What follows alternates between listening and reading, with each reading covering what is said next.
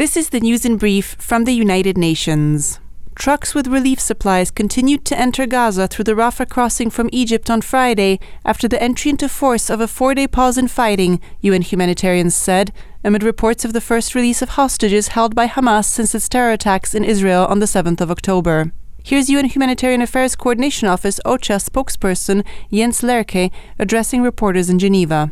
We hope the agreement between Israel and Hamas, now in force, will bring respite to the people of Gaza and Israel and some relief to the hostages and detainees who will be released and to their families. Mr. Laerke reiterated calls for access to all parts of the war shattered enclave, including the north, where the damage and humanitarian needs are the greatest, as the death toll in the strip inched towards 15,000 and many displaced people were sleeping in the streets.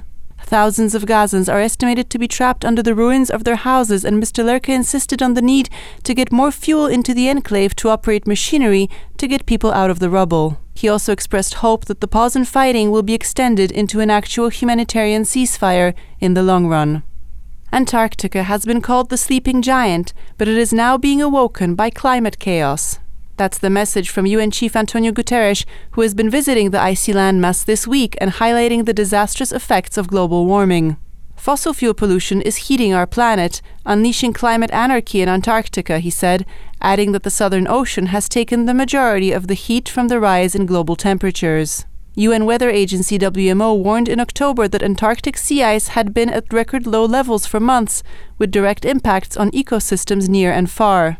Mr. Guterres' visit came just days before the start next week of the COP28 climate conference in Dubai. He urged leaders who will participate to act now to limit global temperature rise to 1.5 degrees Celsius, protect people from climate chaos, and end the fossil fuel age.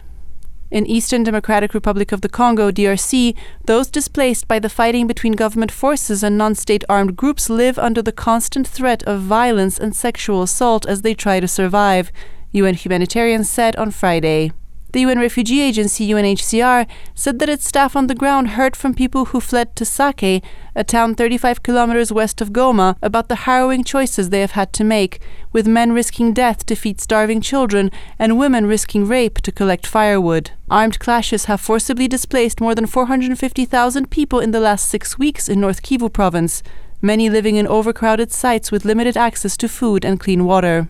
UNHCR said that its monitoring in eastern DRC showed over 3,000 reported human rights violations in October, nearly double the figure from the previous month, which include rape and arbitrary killings, kidnappings, and extortion. Together with the UN Children's Fund UNICEF, the agency sounded the alarm over this pattern of abuse of civilians and stressed that the crisis is exacerbated by the limited humanitarian access to those in dire need primarily due to the obstruction of major routes. Some 200,000 internally displaced people have been cut off from essential humanitarian aid, and an additional 100,000 could become stranded in the coming days, the UN agency said. Dominika Tomaszewska Mortimer, UN News.